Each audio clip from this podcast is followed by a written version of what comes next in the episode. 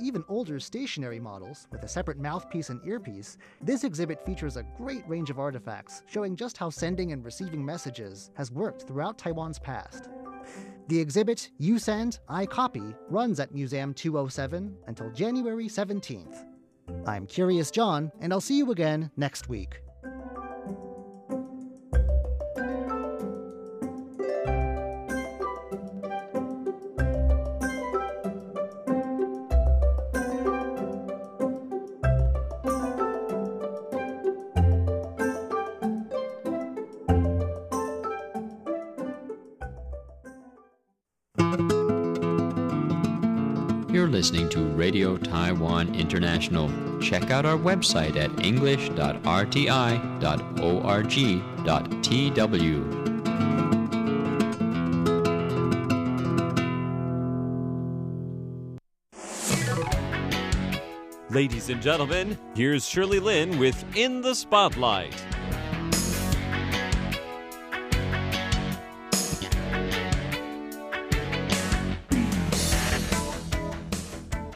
to In the Spotlight. I'm Shirley Lin. Joy Chen is one amazing woman. She comes from a very sportive family. Joy began horseback riding when she was little to the point of becoming an equestrian and competing. Then she quit when she was 20 something because she started helping out at her dad's company. She does have a major in finance, you know. Okay, so no more horseback riding for her. So what did she do? Joy took up surfing instead and got competitive with that too. Then, once when she was in France to compete, she hurt herself before the competition. But she hasn't given up on surfing because now she helps young people who are surfers to encourage them in their sports, like signing them up for competitions. Today, we continue with Joy telling us that when she got hurt, she thought it was no big deal until it took her a much longer time to heal. Wow, that rhymed.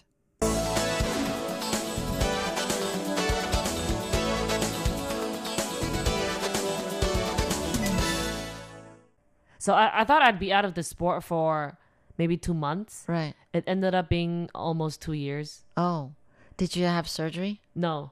Wow. I mean, two years. I mean, you know, I, I know about um, sports. If you're on a school swim team, let's say you took a break for a week, you literally have to start all over again, like from zero. Oh yeah, absolutely. You know, so to keep up the yeah, you're you're you're exactly right. So when I was injured, those two years was very difficult for me because I just basically lost everything I had. I lost all my muscles, my confidence in the water. My, I I lost my skills. So when I got back into the sport, which was kind of last year ish, Uh huh. I really just started from almost from nothing. Yeah. Yeah.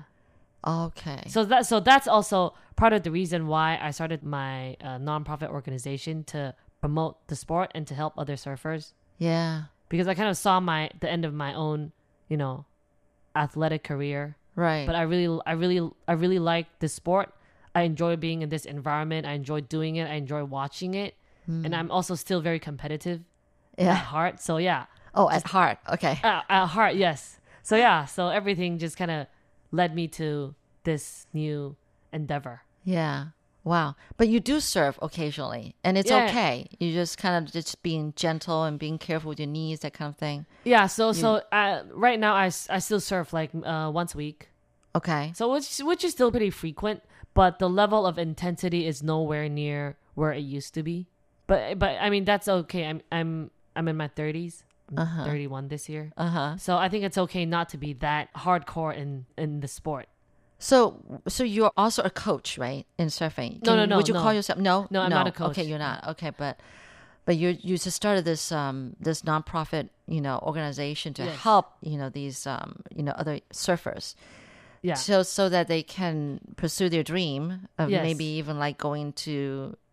Is there an Olympic category? Yeah, so this is also a big element uh, that which is this is a big reason why I started this thing because in 2017, which was the same year that I attended the big competition in France, um, the International Olympic Committee announced that surfing will be included in the 2020 Olympics in Oh. Tokyo. Oh, the first right. time ever. Wow! Wow! Wow! Yeah, so it's it's actually a very monumental moment for the sport and Yeah. for myself at that time right. yeah so just everything and then yeah yeah just everything just came together Yeah. and then Wow. also i had this whole uh, experience with horse riding growing up, so I think I'm very I'm very familiar with the just the whole process. But of course, with the pandemic, it's postponed to next year, the Tokyo Olympics. Oh yeah, It- yes, It's still they're still going to have the surfing category. they're still having it. Yes. Oh wow! So you're working on that. I mean, you're helping these other surfers. Are there any of them qualified to be? No, no, no. Oh, okay. But Because- it's just exciting. yeah, uh, it's the first year for surfing to be in the Olympics, so they only have 20 slots for male and 20 slots for female. So For the uh, whole world. for the whole Right. world, Yeah, yes. right. So you have to, you know, uh, that's at the top, top, top of the world. yeah. And then, um, if you look at Taiwan, we're actually quite far behind in terms of, Yeah. yeah, just the level Uh. of the sport. How many young surfers are you helping out right now? Currently, there's four of them. Okay. Okay. And um, where do you guys surf? Because I know all I know is that there are great waves in Taitung, but you can't be traveling down to Taitung every time. No, no, no. So, so yes. Um, okay. So the three main surfing hubs in Taiwan are Yilan, Okay. Oh, that's not too far. yeah, About an hour's drive. Uh huh. Taidong, Yeah. Yeah. Yeah. and Kending. okay. Okay. So we do travel all around Taiwan for training. Oh, you do. Okay. Yeah. But you do I- have time for that. Uh, if you were to take time off from work, Oh no, no, I don't. you don't go. Them. Oh, I you don't follow them. Oh. Yeah, I don't follow them. Okay. So no, uh, the first uh, the first half a year I did when I just formed the team, I followed them even to uh overseas like Indonesia, Australia, Oh. Japan. Oh wow. But now I don't. So after after the first year, things are more you know settled down. People know what they're doing, so I go back to work.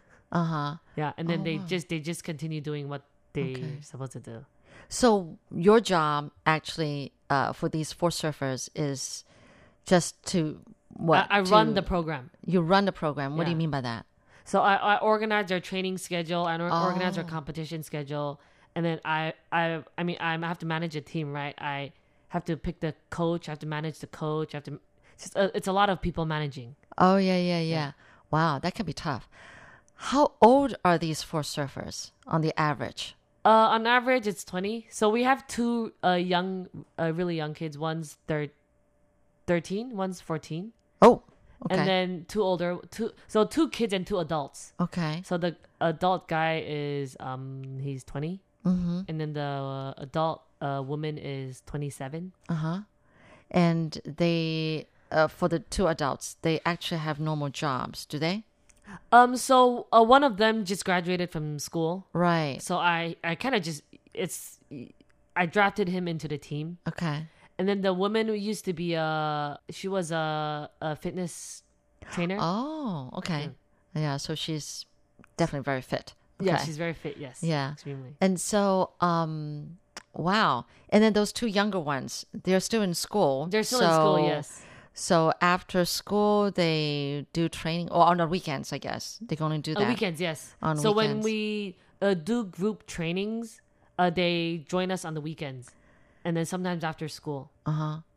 I'm curious. I mean, training for surfing, um, does it all have to be in the water? Can there be other kind of trainings on the ground, but it helps with the surfing? You know yes, what I mean? Yes, actually, there is there is actually quite a lot, and it's something that uh, my team have have we have been uh, developing. So actually, just yesterday we were training at the at an indoor and endless pool. You know, the ones where there's current and you're just Oh, those are called endless pool. endless okay. Uh-huh. pools. Yeah.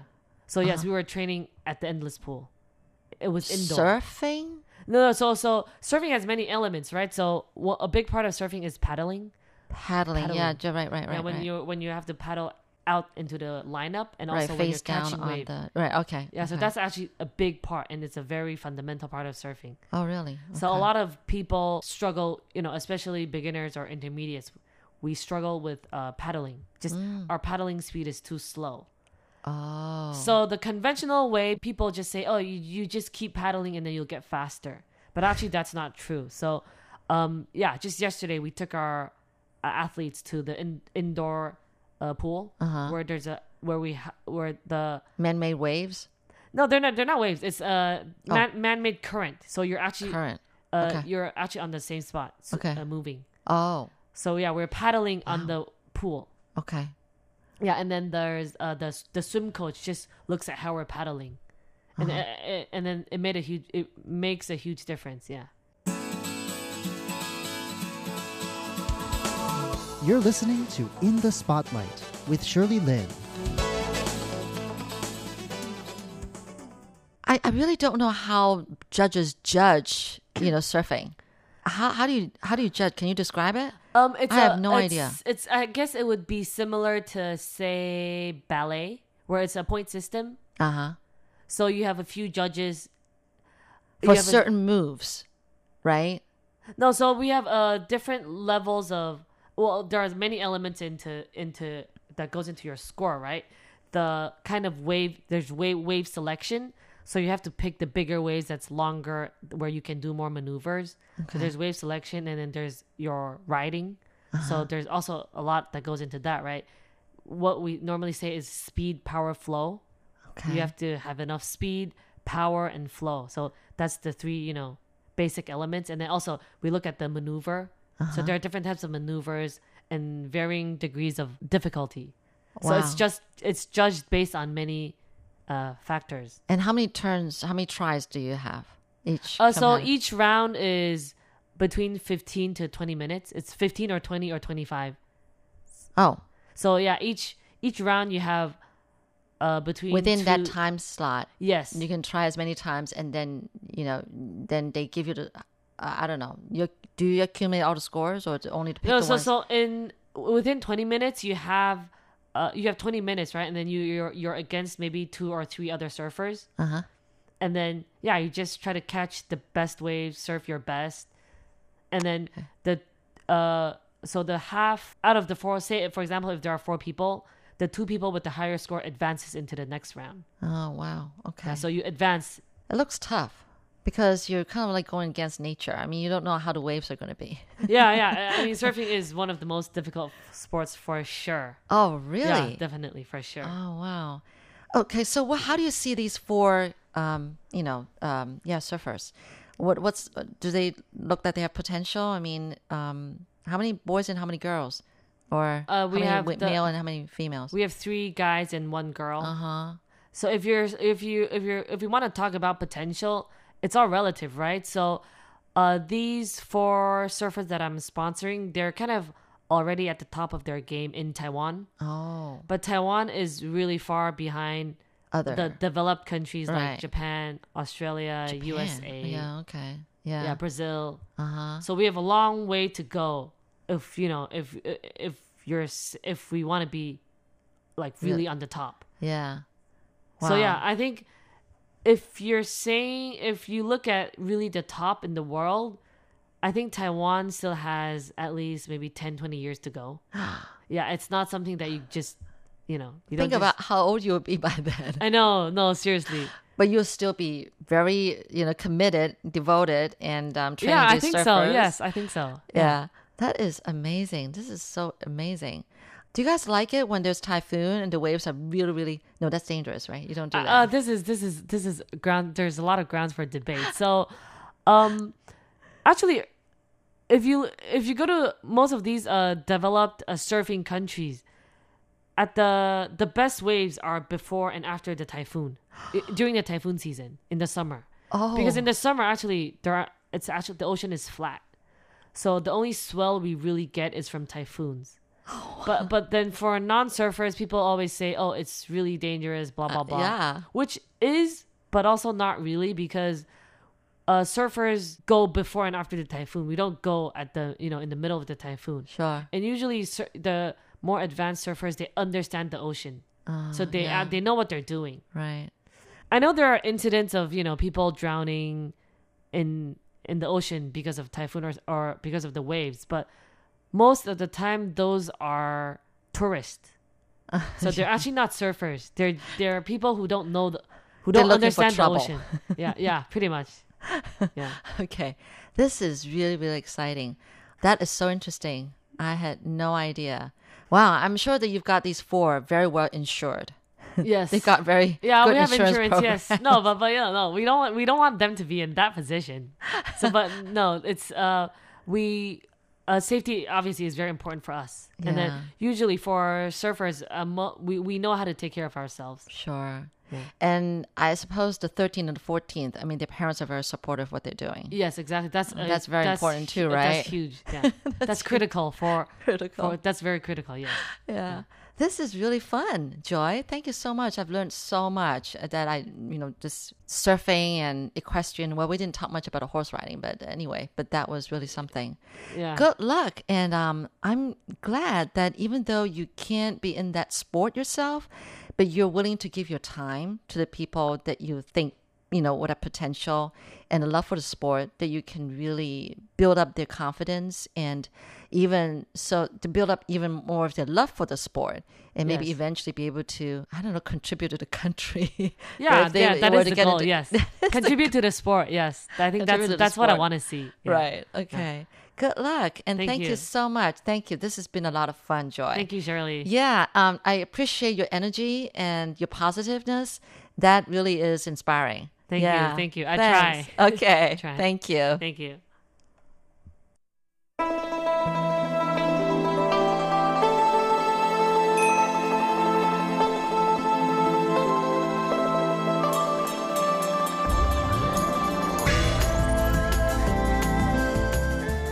Classic shorts, poems, and stories from Chinese literature.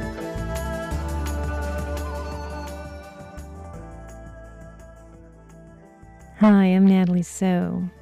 The power of the pen. Even ancient Chinese emperors were afraid of it. A Tang Dynasty poet wrote about this power a long time ago and how that impact was displayed and destroyed by a certain emperor. Let's take a look at this poem by the celebrated Tang Dynasty poet, Li This poem is called The Han Monument. The son of heaven in Yuanhe times was martial as a god and might be likened only to the emperors Shren and Shi. He took an oath to reassert the glory of the empire, and tribute was brought to his palace from all four quarters. Western Huai for 50 years had been a bandit country. Wolves becoming lynxes, lynxes becoming bears. They assailed the mountains and rivers, rising from the plains. With their long spears and sharp lances, aimed at the sun. But the emperor had a wise premier by the name of Du, who, guarded by spirits against assassination, hung at his girdle the seal of state and accepted chief command. While these savage winds were harrying the flags of the ruler of heaven, General Suo, Wu, Gu, and Tong became his paws and claws. Civil and military experts brought their writing brushes, and his recording advisor was wise and resolute.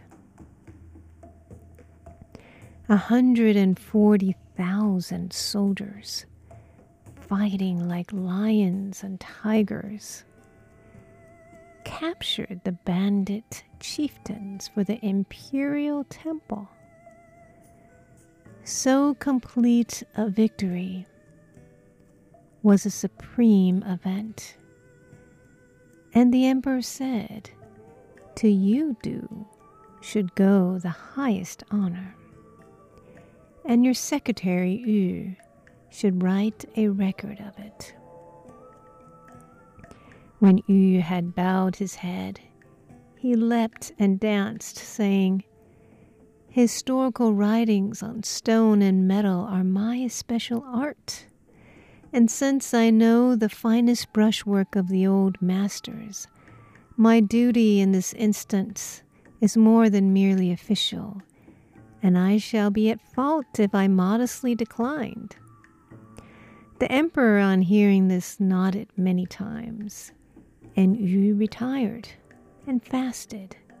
And in a narrow workroom, his great brush thick with ink, as with drops of rain, chose characters like those in the canons of Yao and Shun, and a style as in the ancient poems Qing Miao and Sheng Min. And soon the description was ready on a sheet of paper. In the morning he laid it, with a bow, on the purple stairs. He memorialized the throne. I, unworthy, have dared to record this exploit for a monument. The tablet was 30 feet high, the characters large as dippers. It was set on a sacred tortoise, its columns flanked with dragons. The phrases were strange with deep words that few could understand. And jealousy entered, and malice, and reached the emperor so that a rope a hundred feet long pulled the tablet down, and coarse sand and small stones ground away its face. But literature endures like the universal spirit, and its breath becomes a part of the vitals of all men. The Tang plate, the Confucian tripod are eternal things, not because of their forms but because of their inscriptions. Sagacious is our sovereign, and wise his minister. And high their successes, and prosperous their reign. But unless it be recorded by a writing such as this, how may they hope to rival the three and five good rulers? I wish I could write ten thousand copies to read ten thousand times till spittle ran from my lips and calluses hardened my fingers, and still could hand them down through 72 generations as cornerstones for rooms of great deeds on the sacred mountains. That was Li Shangyin, a Tang Dynasty poet, writing about the power of words. Thanks for tuning in to Classic Shorts.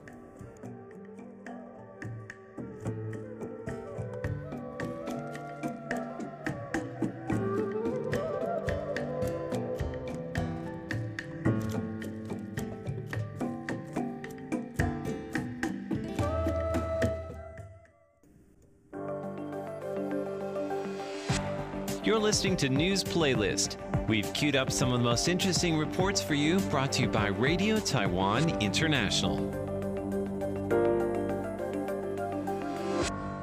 Welcome to News Playlist. I'm Paula Chow, your program host.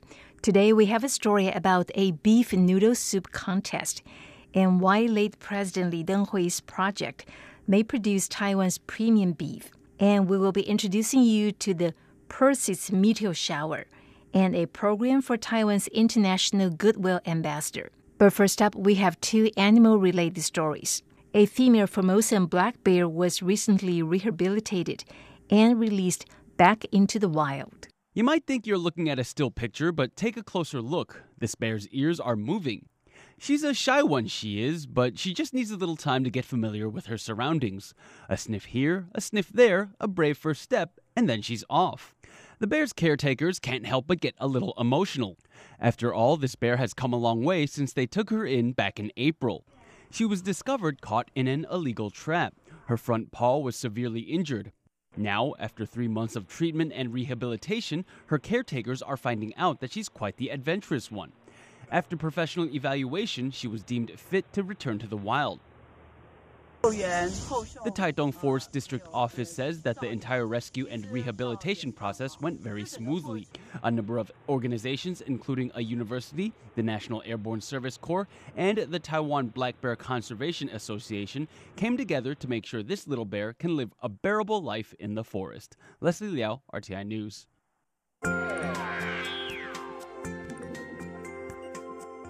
It's breeding season for sea turtles. Recently, some baby sea turtles were discovered at a beach in southern Taiwan, but they got lost trying to find their way to the sea. Fortunately, some vets and coast guards arrived there in time to help them along. Over the weekend, beachgoers in Kending found baby sea turtles on Dawan Beach in southern Taiwan. The turtles were confused by lights coming from nearby hotels, so they couldn't find their way to the ocean. They could have died of exhaustion if they didn't make it to the sea. Beach resort employees quickly contacted park officials and they found 24 green baby sea turtles. The little creatures were inspected for injuries and weighed before they were brought to the ocean. The hotels dimmed their lights and the baby sea turtles were safely led onto the beach and into the sea. Shirley Lin, RTI News.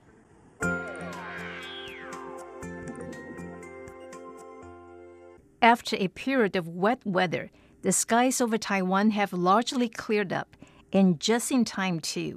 One of the summer's biggest astronomical events, the Perseid meteor shower, is about to reach its peak. The annual Perseid meteor shower is the result of debris ejected from comet Swift-Tuttle. This year, the meteors are set to peak between 10 p.m. and midnight Taiwan time, with about 100 meteors streaking through the sky per hour. Astronomers say they will be visible to the naked eye in the northeast sky.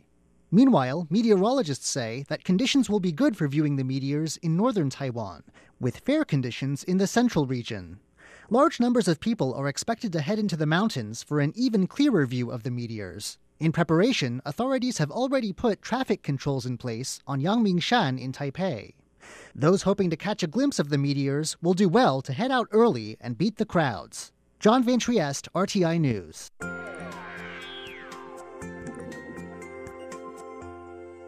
In Taiwan, international goodwill ambassadors are university students chosen to help ensure that international events run smoothly. Getting into the program is tough, and even those who make it have to go through difficult training. A contest is now underway to find the best of the best. They move around behind the scenes at each National Day celebration, making sure that the show goes ahead as planned and foreign guests are well taken care of.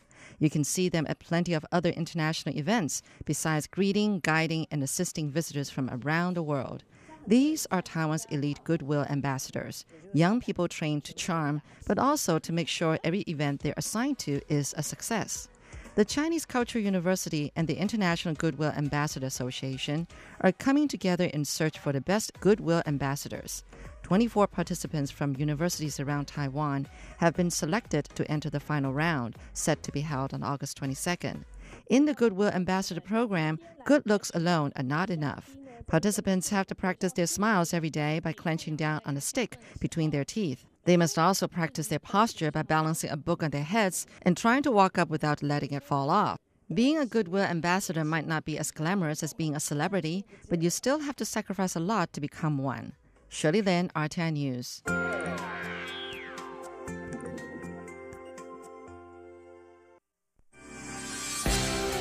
This is News Playlist, a weekly rundown of some of the most interesting news reports brought to you by RTI. Watch along on YouTube if you like, or close your eyes and enjoy these stories by way of sound.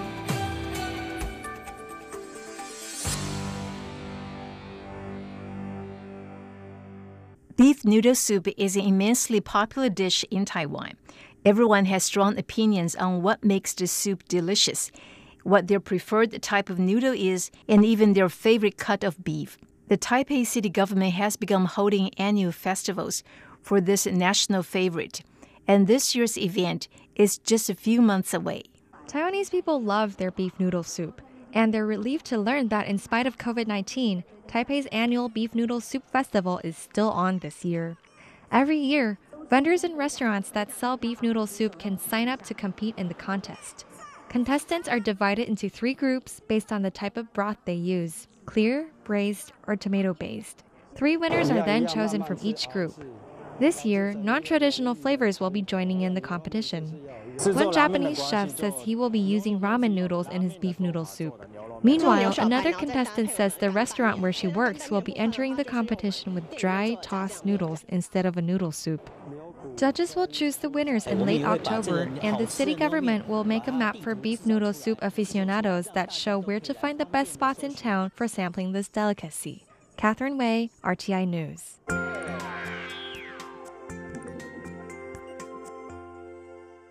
Late President Li Denghui is known for his contribution to Taiwan's road to democracy. But as an expert in agriculture economics, he also used his retirement years to help advance the local cattle industry. Former President Li Denghui is known for ushering in democracy, but few know about what he has done for Taiwan's animal husbandry industry. This is Li in June 2012, enjoying local beef and helping the cattle industry. He gifted the beef store with two words in calligraphy honest and natural. The beef store owner says the late president ordered beef from him several times, but wouldn't allow them to treat him. Li's research team began raising calves in 2017 and named them Yuanxing after his old residence in Sanzhi in New Taipei City. Li promised to offer Taiwanese beef that tastes even better than premium Japanese Wagyu beef. The first generation of cattle raised by the team will be tested at the end of the year. If it meets Japanese Wagyu beef standards, Taiwan will be able to offer its own premium beef, thanks to late President Lee. And that's all we have for this week's edition of News Playlist. For Radio Taiwan International, I'm Paula Chow. Bye bye.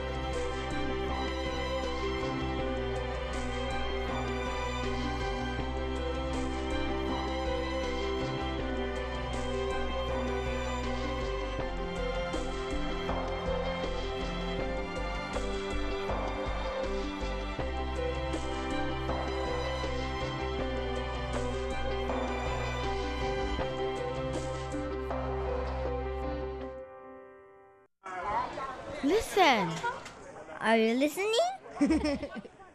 this is the sound of my country. This is the sound of Taiwan.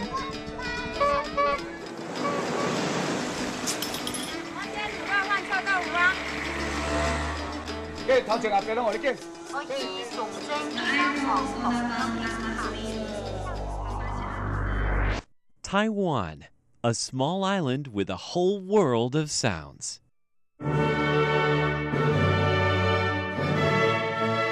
Dinner is served.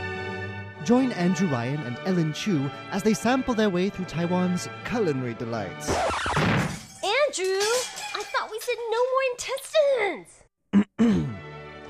That's on Feast Meets West. Every Saturday, only on Radio Taiwan International. Radio for refined palates.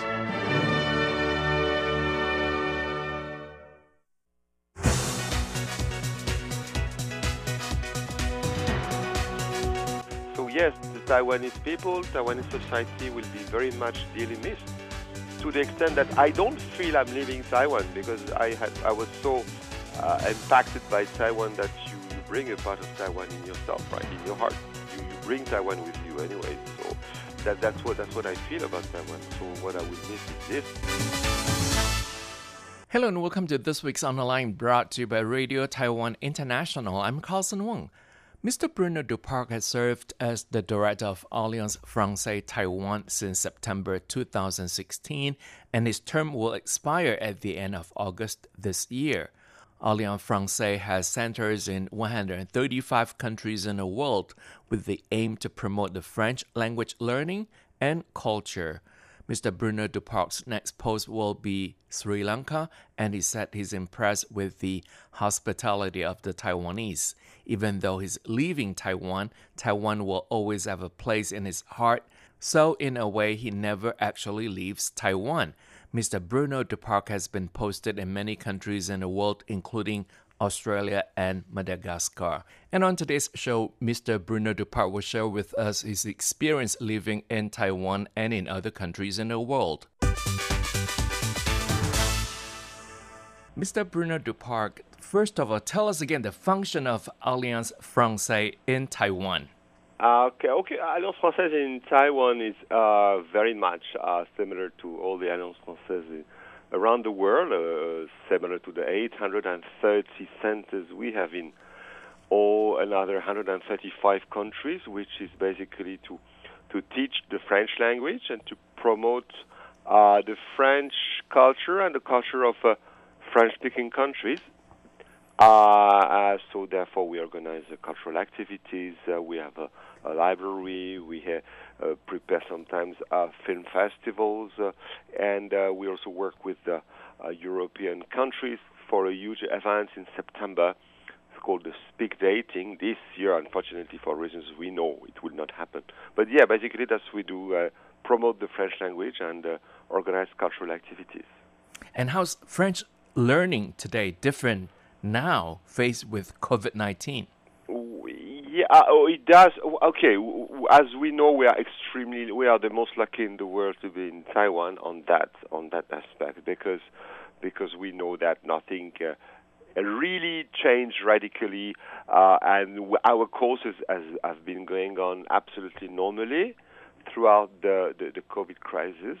Uh, I would even add that uh, it's even somehow better than the previous years uh, because of all the students, the Taiwanese students who who cannot go back to the countries uh, they are supposed to return for their higher studies, to whatever France, Europe, or North America. Uh, so they they are staying here, and while staying here, they say, okay, why not?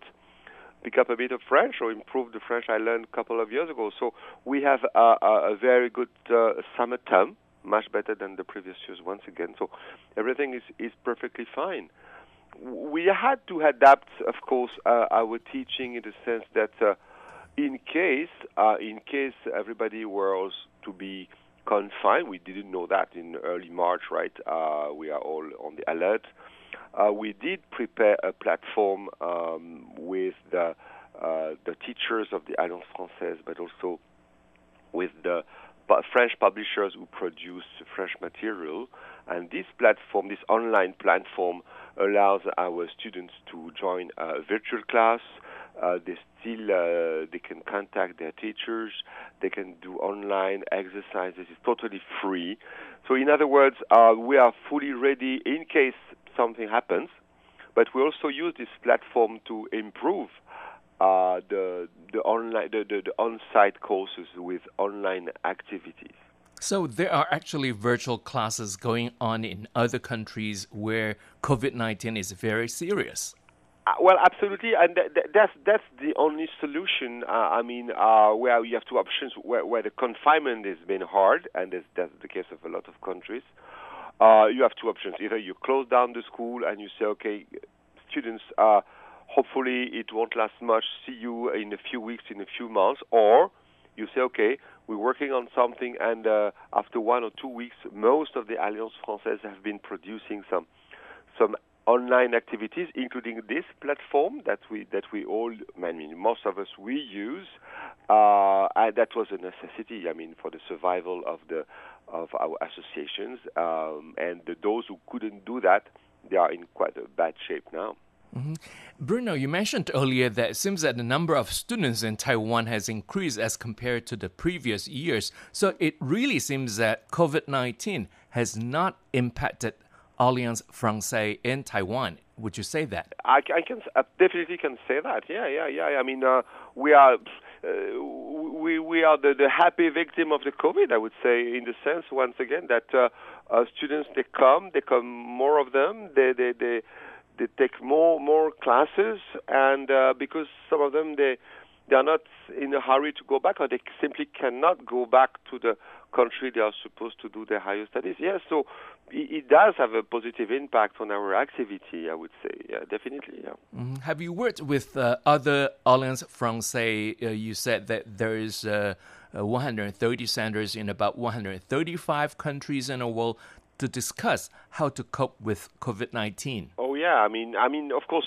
uh, I can't be in contact with uh, all the 800 plus alliances in the world, but definitely in the regions with my colleagues and friends, we we exchange ideas. We have been working a lot on uh, on a network basis on online meetings to prepare these platforms, give a, exchange ideas, exchange activities. That was that was super. Uh, uh, interesting and super intensive and super nice.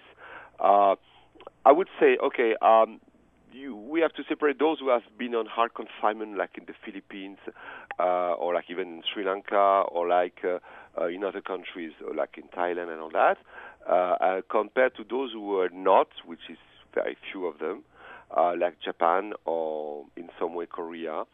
But in Japan, let's say the Alliance Française are have been very reactive. They are they are doing okay, I would say. They lost 20 to 25 percent of their students and activity, not more than this, which is a miracle. Because now, if we talk about Alliance with a, a, a very severe confinement, very strict confinement, sometimes there was, in certain countries, there was a curfew during confinement that was very serious. Uh, now we talk about uh, sometimes more than 50% of uh, of uh, absence of students, therefore uh, absence of activity, and some of them they simply decided to say, okay, we stop the activity and see you in two months. Therefore, they they come to zero. I mean, you know. You're listening to On the Line, brought to you by Radio Taiwan International. I'm Carlson Wong. Today I'm speaking with Mr. Bruno Duparc, the director of Alliance Francaise Taiwan.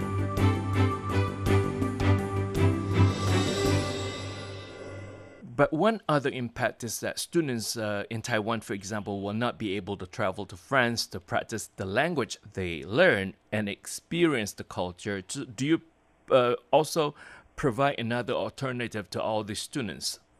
Uh, I'm not. I'm not sure about that because uh, those who can't, who can't, travel to France now, they may be able to travel very, very soon.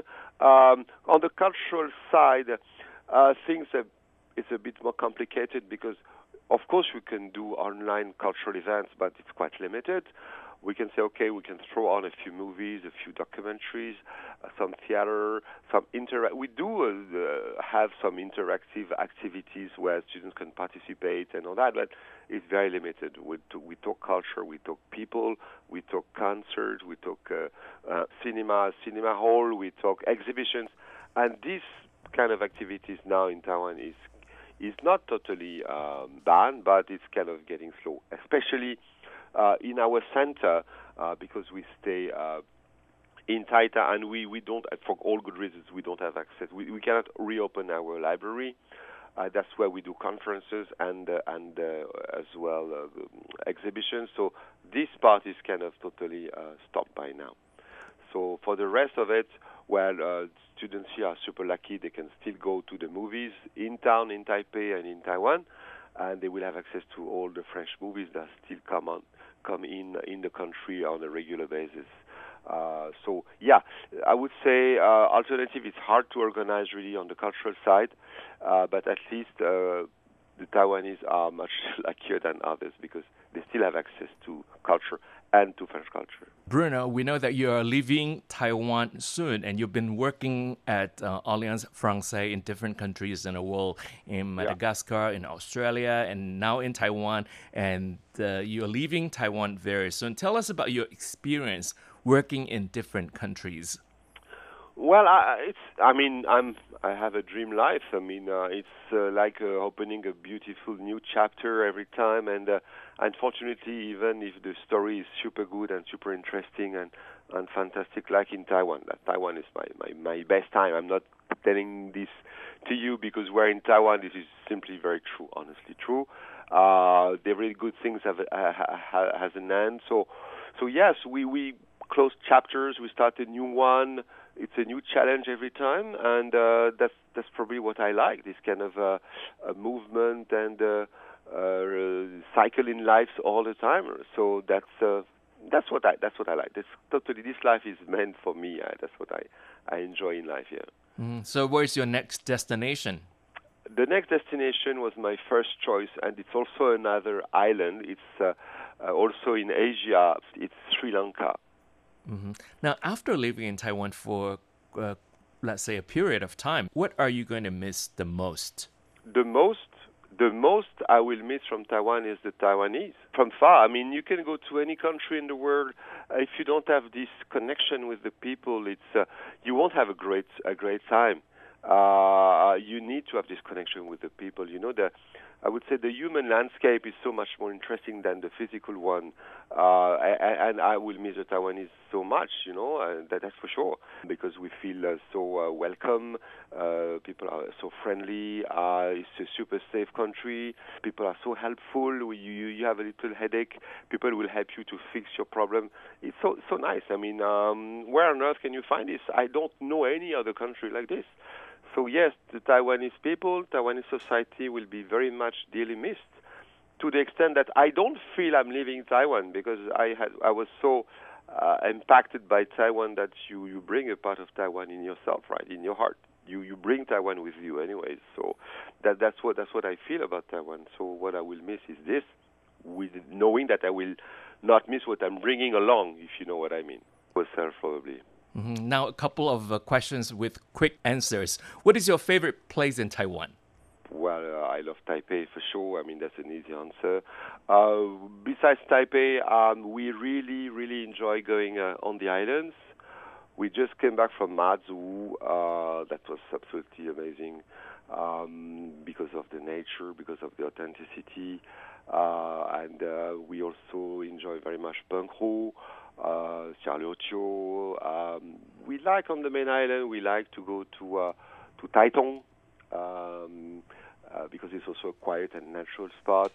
Uh, of course, Taroko and the mountains. I mean, everywhere is so fascinating. I discovered recently, really, the northern coast, which is absolutely gorgeous. But uh, it was so close, so I was like, okay, let's do it later. We have a lot of time to do it, but it's absolutely fascinating. Yes. What yeah. do you like about the summer in Taiwan?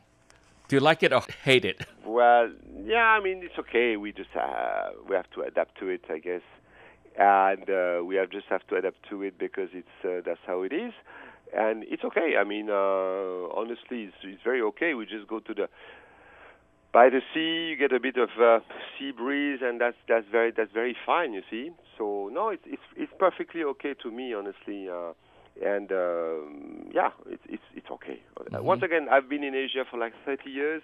I've been in these super hot countries, and uh, and well, I, I, I, feel more adapted to this region than to my own uh, European region. Mm-hmm. So I wish you the best of luck as you embark on another endeavor. Uh, yeah. To Sri Lanka. And uh, thank you very much uh, for your friendship, for everything that you have oh, done for Taiwan. Thank you for your support, and Carlson. It was very nice to meet you, and uh, and I hope to see you one day. Yes, I hope so too. Thank you very all, much. All the Bruno. best to you too. Thank see you so much. Bye bye. Bye bye. And that was our interview with Mr. Bruno Duparc, the director of Alliance Francaise Taiwan. Mr. Bruno Duparc has served as the director since September 2016 and he's leaving very soon. And that's it for this week's On the Line brought to you by Radio Taiwan International. I'm Carlson Wong. Thank you for listening. I'll see you next week and goodbye.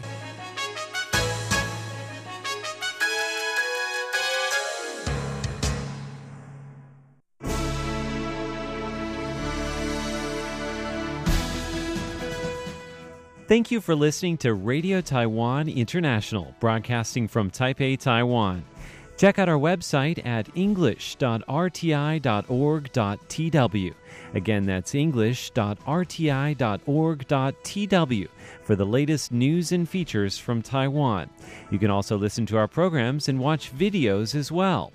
Our 60 minute English language program can also be heard every day at the following times and frequencies in southern China and South Asia from 1600 to 1700 UTC on 9405 kHz.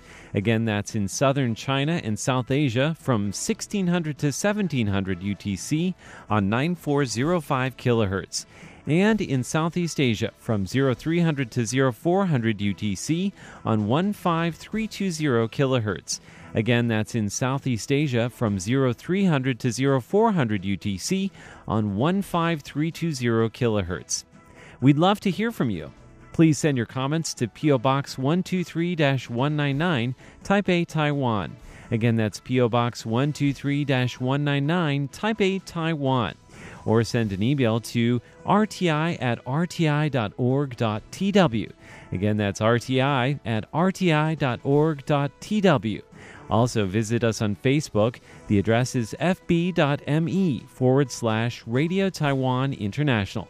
Once again, on Facebook, we're located at fb.me forward slash Radio Taiwan International for videos, photos, and news of interest from Taiwan. Thank you once again for listening to Radio Taiwan International.